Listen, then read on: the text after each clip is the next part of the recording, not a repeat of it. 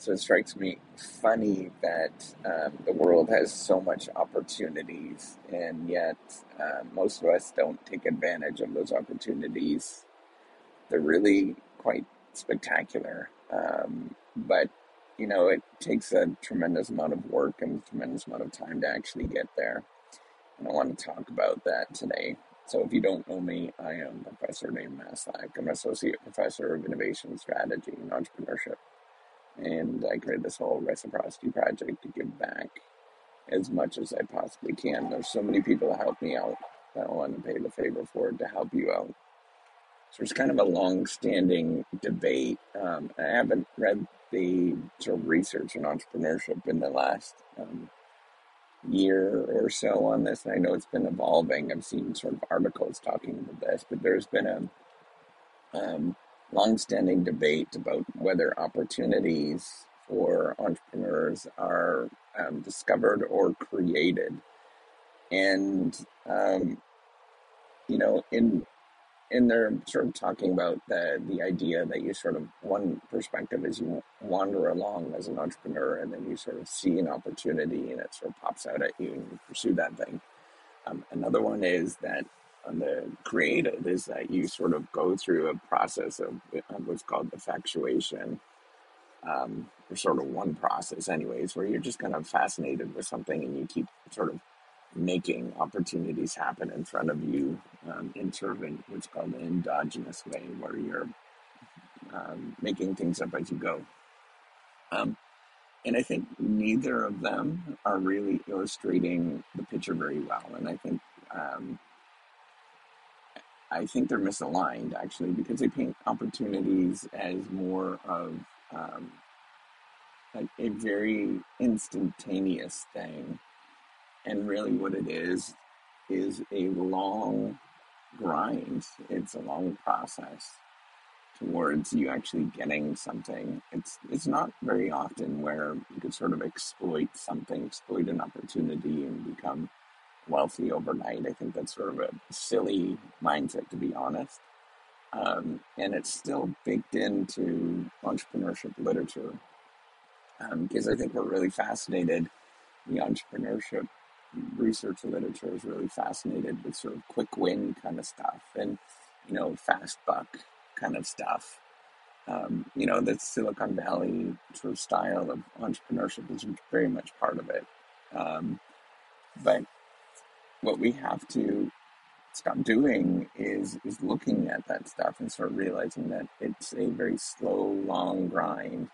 It's very um, most opportunities are um, they're not necessarily opportunities how we think about them that they're sort of this instant thing, but they're this sort of gradual process of um, you know, looking for things and pursuing those things and um, just kind of having fun or something. And then eventually you get rewards from from that because um, you could think of sort of uh, you know these opportunities as or you can think of business as as people paying you tokens for making their life better right? So that's what you're supposed to be doing with business it's solving somebody else's problems and then hopefully they'll give you tokens of some appreciation for making their life better um, for the thing. And, and the more that you sort of solve their problem, the more that that they're more willing to give you some sort of token of appreciation. Um, so, you know, you have to think of that, that it's a gradual process of sort of discovering and, and coming to terms with what is that that problem that people are willing for you to um, solve to, to actually give you this um, token of appreciation. And, and it's not immediate at the beginning. Sometimes it is. Um, sometimes it comes really quickly like cutting the grass um, cutting somebody's grass for example babysitting um, you know uh, having creating a pizza restaurant or something along those lines. They, they're very instant but a lot of this stuff that, especially um, online opportunities, um, you know, the um, sort of where it's going, where the business environment is going, digital environments.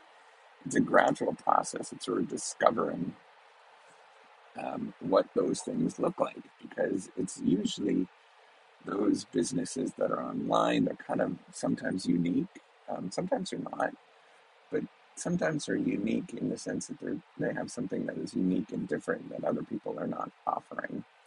Um, and that has to be a lot more distinct, I think, in an online environment, a, a digital environment. So you have to wander for a lot longer before you discover something of what that actually looks like. So I think that's an important lesson is an important thought is know that it's not an instantaneous opportunity and you don't necessarily discover or make up these opportunities like right away.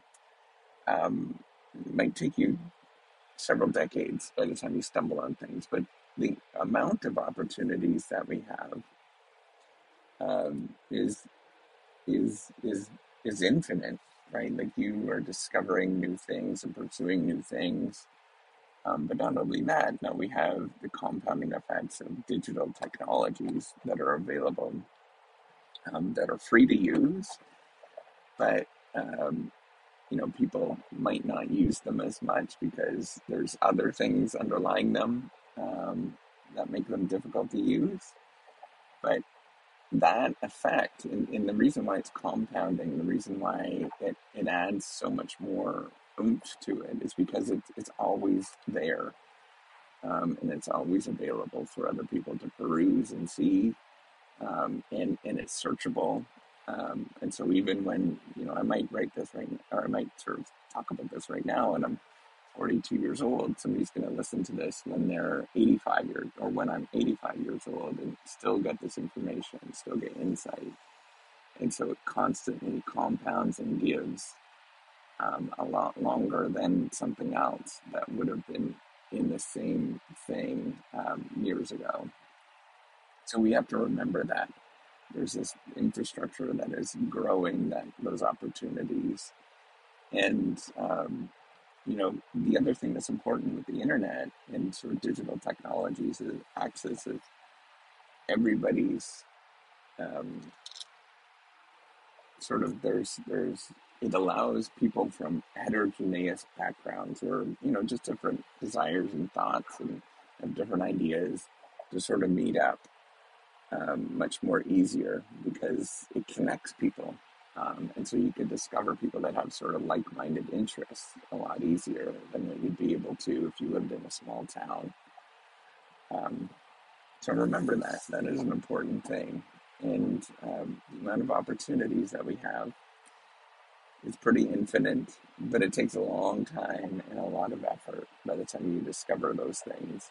Even if you're shoveling snow, it takes a long time because you have to find your um, clients. You have to sort of find how you're going to price point things. There's a lot of sort of small micro decisions that you make that really make a big difference on whether something grows and, and becomes more substantial.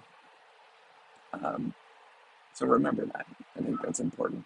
So with that, good luck on your entrepreneurial ventures. Take care. Have a wonderful day.